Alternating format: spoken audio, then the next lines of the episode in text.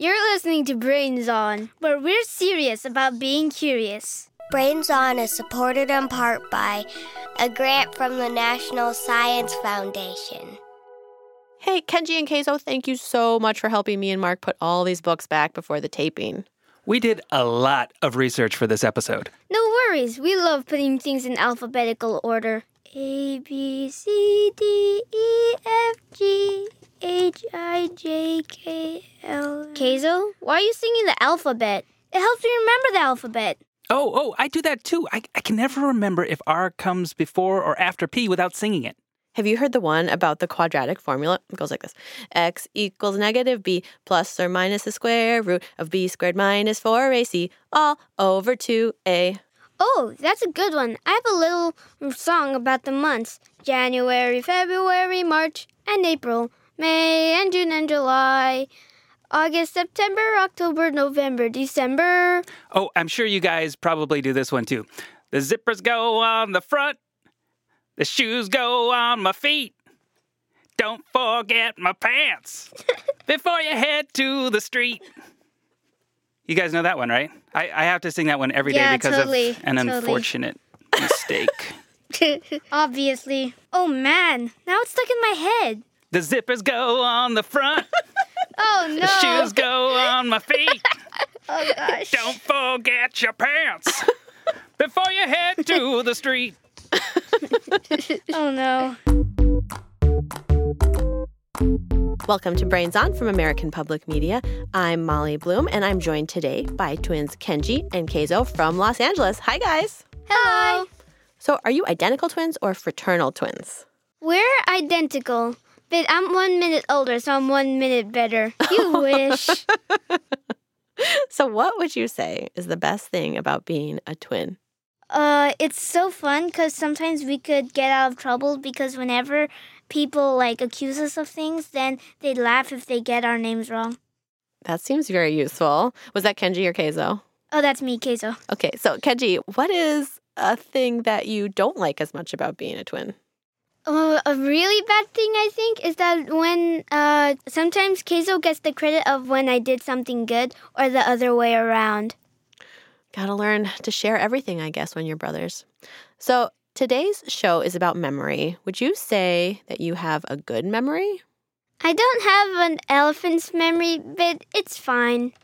But Keizo's a total different story. Oh yeah, cause this is kind of embarrassing, but I, I I could memorize a bunch of quantum theories, yet I wasn't able to memorize the months of the year until very recently. So thanks, Kenji, for the rhyme or song. yeah, that is a really helpful rhyme. So, so you could remember like super complicated things, but maybe more simple things were harder for you. oh yeah, like quantum entanglement, which isn't we don't know fully about quantum entanglement yet, but. Uh, we know it doesn't. Ha- it's not what most people think. It would not cause teleportation because it has something to do with the theory of uncertainty. Wow, you're blowing my mind right now. So, how far back can you remember? The farthest I've remembered was when I was three, when uh, my sister went use uh, ballet classes.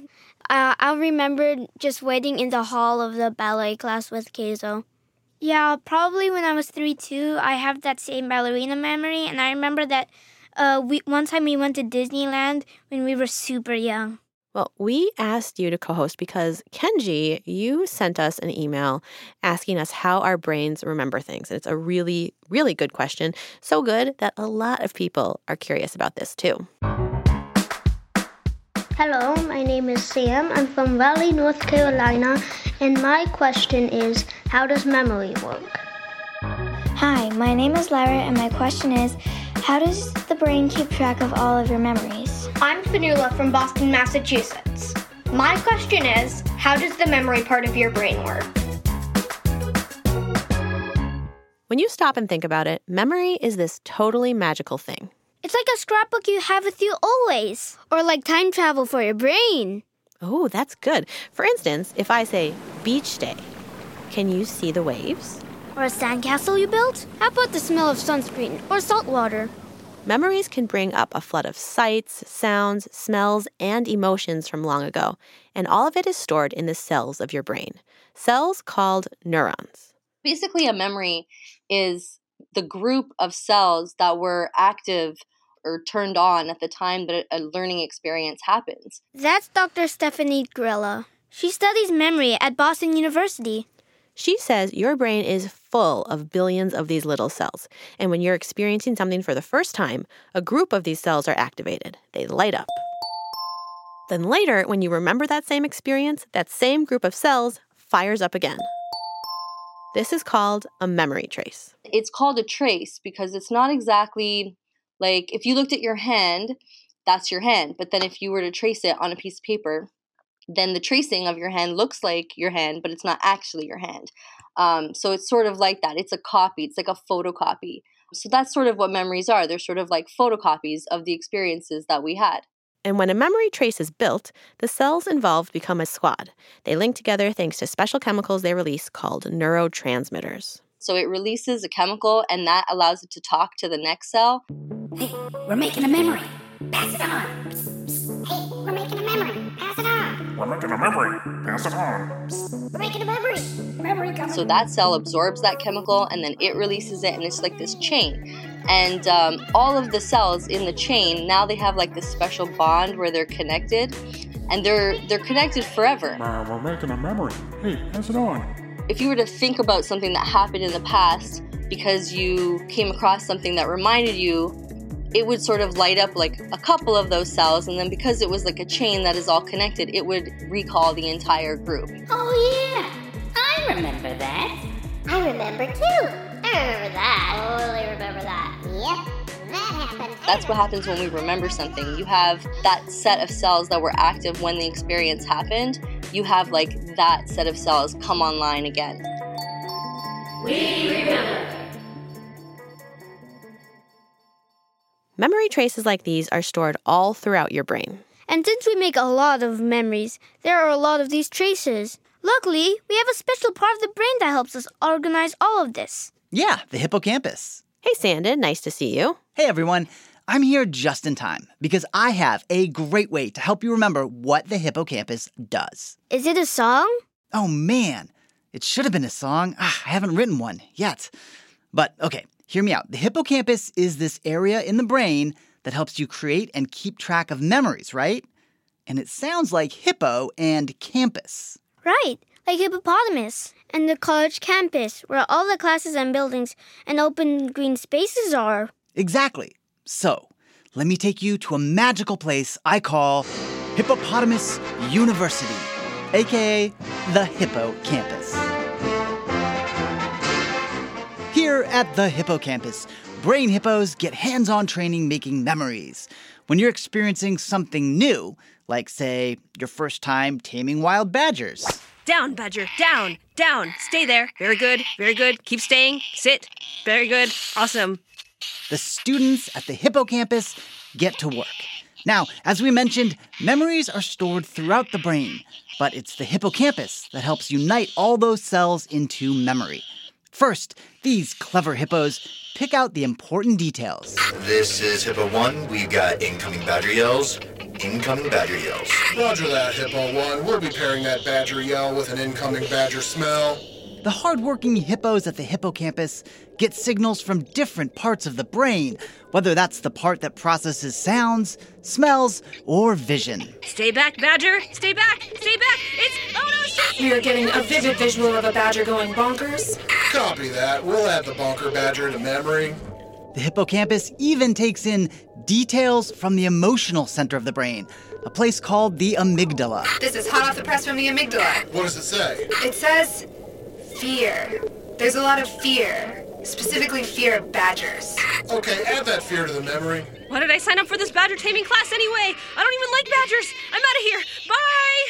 So, once the memory is made, the hippocampus will keep tabs on it for recall.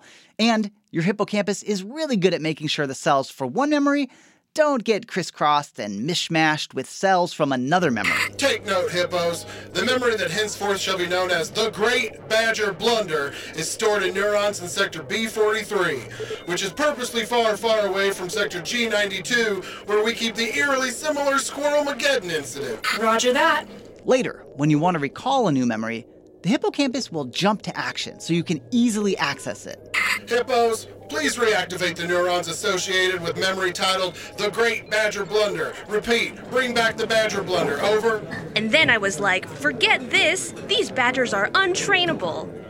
Speaking of dangerous animals, did I tell you about that time I was chased out of Kansas City by a scurry of savage squirrels? Yeah, scurry is the collective noun for squirrels. I know a lot about squirrels. So there's this one time I went to Kansas City and I saw them all up in a tree, and then they started coming. Now, over time, as a memory goes from new to old, the hippocampus is actually less involved in helping you recall it.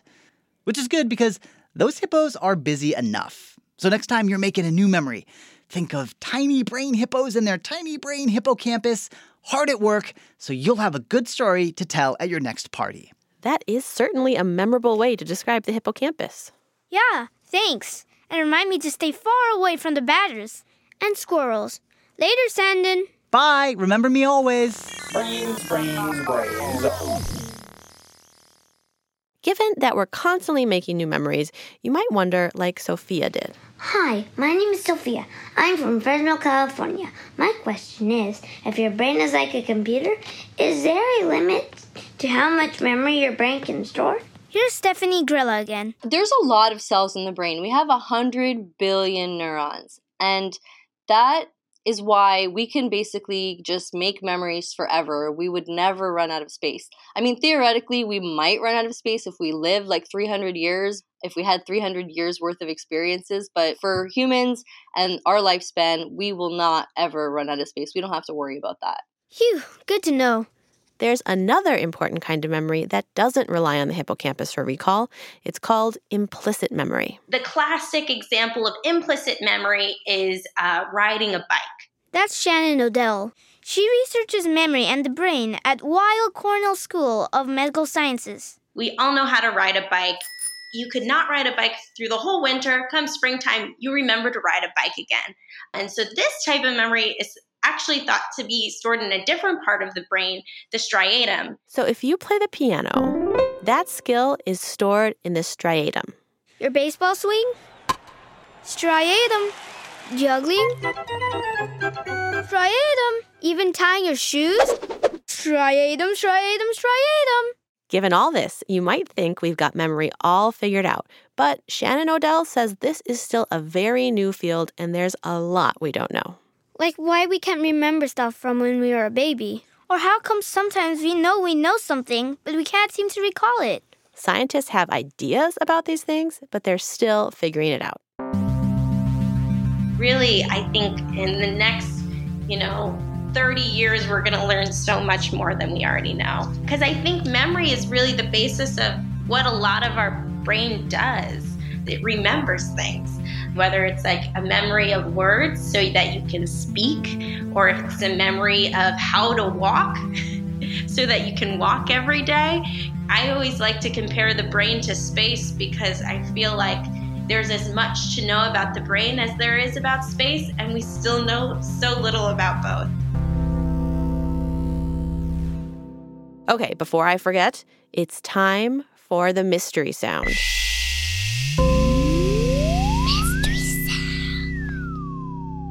Here it is.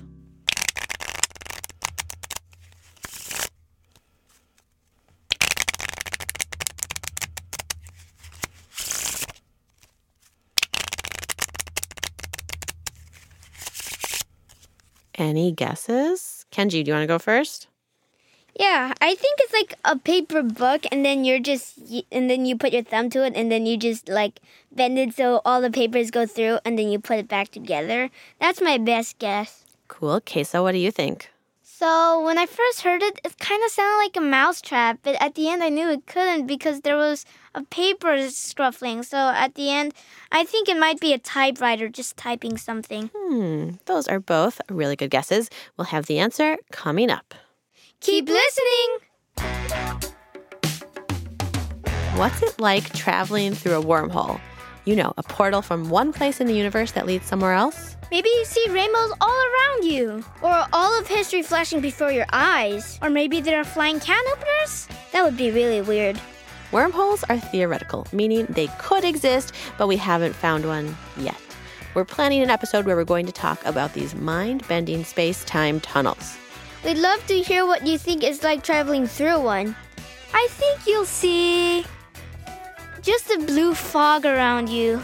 I think you see a, a blue energy substance or something like that uh, uh, in the shape of a funnel, and then you just drop into it, and then you just go to your next location.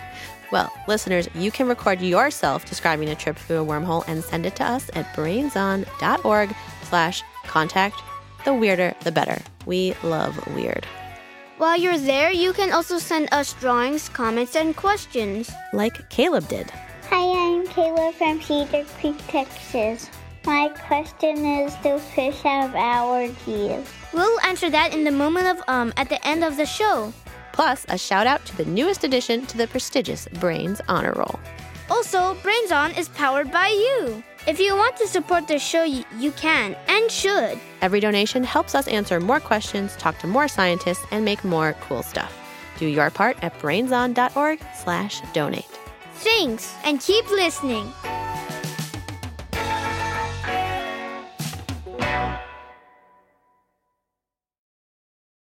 You're listening to Brains On. I'm Molly. I'm Kenji. And I'm Keizo.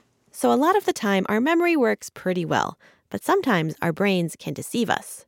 That brings us to this listener question Hi, Brains On. I'm Louise, and I live in Flower Mound, Texas. I was wondering, what is deja vu? What's going on in your brain when it happens? Why does it always have the same outcome on every single person? Meaning that we feel like we have previously experienced what we are experiencing. Thank you. Have you ever had deja vu, Kenji? Yeah. Every once in a while, I play board games with my brother, and he. And sometimes I just feel like I know what he's gonna say next. It feels so like powerful, like you're a superhero or something. Wow, that's amazing. And Keizo, what about you? Have you had deja vu? Yeah, I definitely agree with Kenji. I feel like an oracle. And I remember my most vivid burst of deja vu was when I first watched Harry Potter and the Sorcerer's Stone, especially when Harry Potter first learned Quidditch. I felt like I knew every single bristle of the broom. So like you had never seen it before, but you that broom just looked so familiar to you? Yeah, I, I felt like I just knew it, even though it looked nothing like the one we keep at our house. That is so interesting. Well, luckily, we know someone who can help explain this bizarro brain phenomenon. Anne Cleary studies deja vu at Colorado State University. Welcome, Anne. Thank you. Hi. Hello. So, what is deja vu? Deja vu is usually defined as a feeling of having been in this exact situation before while realizing at the same time that that can't be true. This is new. This is the first time that you've ever been in this situation. Cool. Does everyone get deja vu? Actually, no, not everyone does get deja vu. So, survey research suggests that roughly two thirds of people report having experienced it at some time or other. Personally, I've talked to people who've told me that they've never had it. How do scientists research on deja vu phenomenon since it happens so randomly? The way that we did it previously was actually using virtual reality. We used a game, and you may have heard of this game. It's a game called The Sims. It's kind of an older game, but it's a game that allows you to create many different scenes that we could use in virtual reality. So we could create lots of different kinds of rooms, for example, uh, like a bathroom or a living room. We could create lots of outdoor scenes, like a courtyard, for example, or a swimming pool area. And what we did was we had people wear virtual reality goggles and just immerse themselves in different types of scenes, one right after the other. And what we did was looked at well, what happens when a scene has the exact same spatial layout as something that they experienced earlier, but that they forgot about? So basically, when a person forgot, they can't consciously remember uh, that they were in an earlier scene that's very similar to this current scene. Indeed, people seem to be more likely to say, Yeah, I'm having deja vu right now.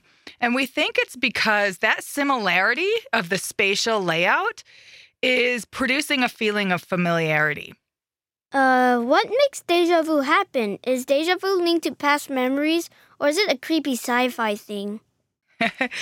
I love that question. Actually, those those aren't mutually exclusive. I think deja vu uh, is very likely rooted in memory, but it can still make for good subject matter for sci-fi. An example might be maybe you're visiting Paris for the very first time in your life, and you're at the museum called the Louvre. When suddenly you're plagued with this mysterious feeling that you've been to that exact spot before. And it's puzzling because you know this is your first time ever visiting the Louvre. What may be that buried deep in your memory somewhere is actually a relevant previous experience that you're failing to think of at the moment. And maybe, although you haven't actually visited the Louvre before, maybe you watched a movie years ago that had lots of scenes from that museum in it. And if you can't consciously recall that movie as the source of your current feeling, maybe it just feels puzzling and mysterious. You just have this feeling without an explanation. I like that example. Well, thank you so much. We really appreciate you making time for us today. You're welcome. Thank you for your time. Thank you. Thank you. Brains on. So, deja vu is sort of a brain glitch, but it turns out it's not the only one. There are other experiences that psychologists have coined terms for besides deja vu, like jamais vu, or déjà entendu, or presque vu. Yeah, while we were researching this episode, we actually found a weird old clip from some memory glitch TV game show. This must have been way before my time because I totally don't remember it. Check it out. Get ready to make brains feel weird. Welcome to the Glitch Game. Let's meet the contestants. Returning guest, Jamais Vu. Feels like everything, even old stuff, is somehow new. Oh, yes. Hello. Thank you. I know I've been here before, but it feels like my very first time on this game show. This is definitely your 37th time on the show. Next up, Deja Entendu. Translates directly to already heard. How weird. I feel like I've heard you make that announcement before. And here we have Presque Vu. Always on the verge of an epiphany. Wait, wait, wait. No, no. I almost have it. It's it's right there. Um let me think. Let me think. Oh, and here is Deja Rêve. The player has a hard time drawing lines between memory, dreams, and reality. I really feel like this game show was in my dreams last night. And last but not least, we have Vuvuzela. Not a memory glitch, but has Vu in its name.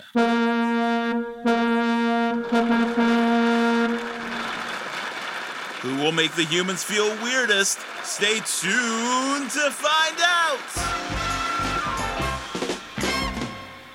I'm so sad we don't have the rest of the show. I know, it's really old, so that's the only bit that survived. But maybe someone out there remembers what happened. And hey, I just remembered. It's time to get back to the mystery sound. Are you ready to hear it again? Yeah, okay, I'm ready. All right, let's get those ears going. Here it is.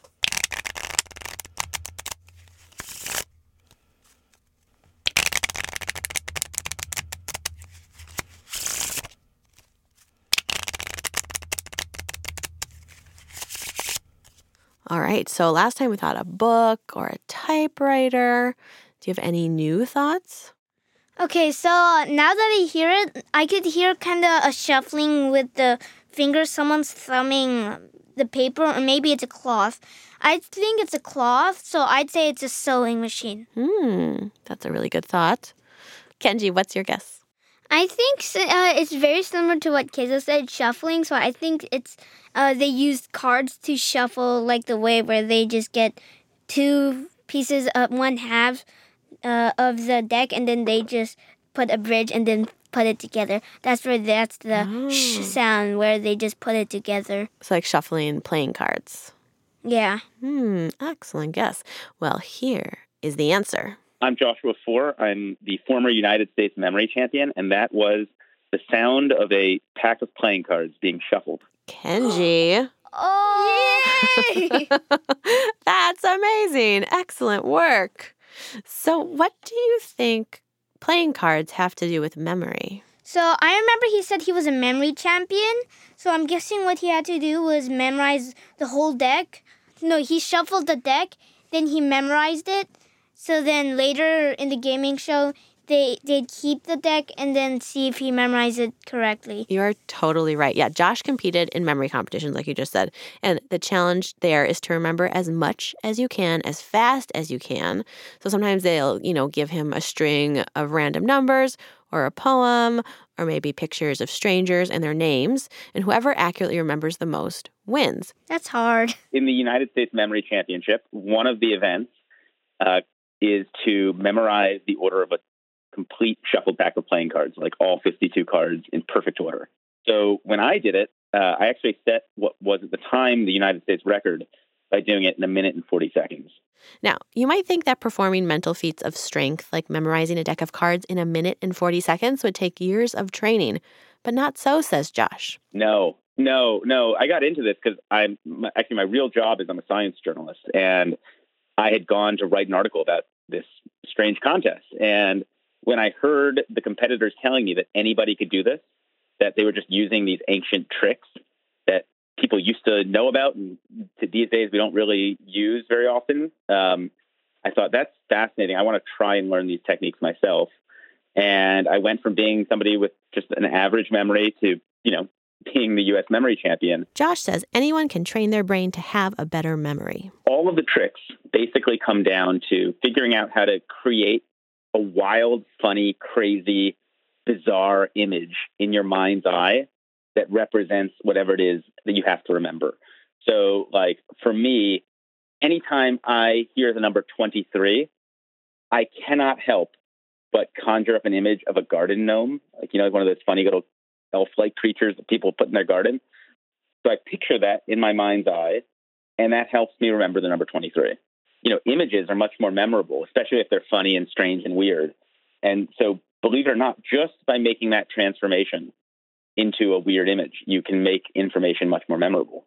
Another really handy trick is called a memory palace. So, that is a related technique. And the memory palace was invented 2,500 years ago in ancient Greece. And the idea is you picture yourself walking through a building in your imagination.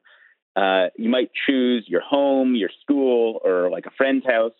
And as you walk through that building in your mind's eye, you deposit images of the things that you want to remember. So, like, I might put the garden gnome 23 just outside the front door of my house. And then I open the door and I walk in and I want to remember the number 14. So I picture a big monster truck tire rolling past me. And then I walk into the next room and the next room and the next room, so on, creating these funny images.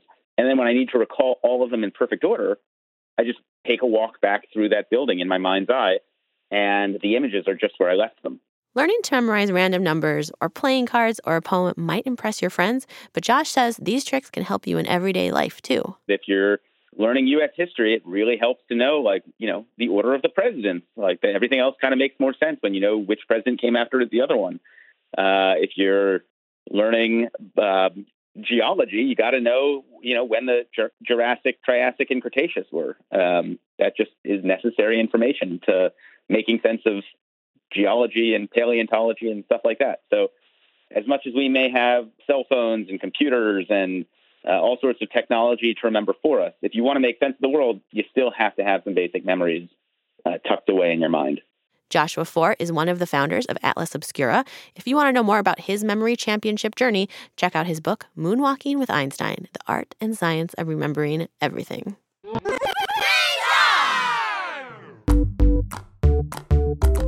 Memories are stored throughout our brains in cells called neurons. A part of the brain called the hippocampus helps us create and retrieve memories. We also have implicit memories for skills like playing an instrument or riding a bike. Those are stored in a section of the brain called the striatum. Scientists still aren't sure why we get deja vu, but they're working to find out. Anyone can use tricks to improve their memory, like coming up with funny mental images or using a memory palace. That's it for this episode. Brains On is produced by Marc Sanchez, Sanden Totten and Molly Bloom. Our jolly good fellow is Manica Wilhelm. We had engineering help today from Veronica Rodriguez and Corey Streppel. Many thanks to Adele Tan, Mike Rowe, Christina Lopez, Lisa Brenner, Brianna Lee, Mary Knopf, James Kim, Elissa Dudley, Todd Masterson, and McKenna Ridgway. You can help the Brains On crew at brainson.org slash donate. Every gift of any size really makes a difference. Seriously. Now, before we go, it's time for our moment of Um, Um, um, my question is do fish have allergies? Not in the way that we think of an allergy, and you know, where we get the pollen in our nose and we sneeze and we get the red, itchy eyes. My name is Laura Zimmerman, and I'm a biologist.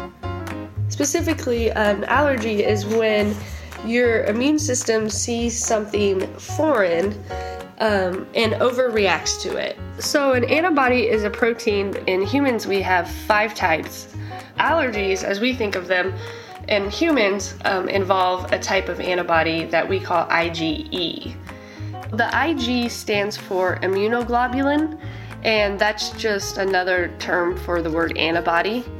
The IgE, when it's working correctly as part of your body's immune response, helps us get rid of um, what are called extracellular parasites, like think like a tapeworm or a hookworm or something gross like that. But when the allergen, like the pollen, comes in contact with the IgE, then the antibody just grabs it. And that triggers the cell to release its substances. And that causes the allergy response. So, like the sneezing and the running eyes and things like that. And so, fish don't have that IgE antibody, they produce their own types of antibodies. I would say that fish, they, while they have lots of the same components of the immune system that, that humans do, they use them differently. So they're not so much overreacting to something. Fish in, in nature, if they did have something like an allergy, then they probably would be more likely to get eaten and we would never know it. So it's, it can be hard to study, but we're starting to study those questions a lot more now. Um, um, um. Well, here's a list that's nothing to sneeze at. It's the latest group of listeners to join the Brains Honor Roll. These are the amazing people who power our show with questions, drawings, mystery sounds, and high fives. Beck from Los Angeles, Simon from Chicago, Catherine from Carmichael, California, Kai and Merritt from Alameda, California, Luella from Vista, California, Hazel Sawyer and Theodore from Salt Lake City, Jonah and Leora from Brookline, Massachusetts, Nathan, Amanda, and Natalie from Verona, Wisconsin, Isaac and Margaret from Pittsburgh, Oliver from Auckland, New Zealand, James from Huntsville, Alabama, Eamon from Philadelphia, Reese from Minneapolis, Miles from Austin, Texas, Jacob and Isabella from Atlanta, Sydney from Mason, Ohio, Ryan from Rancho Cucamonga, California, Mohan from Washington, D.C., Lola and Emilio from Huntington Beach, California, Iris from Brooklyn, New York, Aaliyah and Lillian from Albuquerque, Mercurius, Mariam and Abadir from Dumont, New Jersey, Violet and Griffin from Manitoulin Island, Josiah from Ontario, Eva from California, Cora from Independence, Kentucky, April from Burlington, Ontario, Zoe and Cassidy from Merion Station, Pennsylvania, Gavin from San Diego, Xander from Normal, Illinois, Olivia and Violet from Chanhassen, Minnesota, Quinn from Eagan, Minnesota, Amelie from Sydney, Australia, Roy and Mary from Toronto, Lucas from Loxley, Alabama, Adam from Kitchener, Ontario, Maxwell from Tallahassee, Florida, Jonah, Rose, and May from South Pasadena, California, Owen from Sauk Rapids, Minnesota, Maggie from Orlando, Florida, Memphis from Fort Lewis, Washington, Abby from Melbourne, Australia, and Sadie from Columbus, Ohio.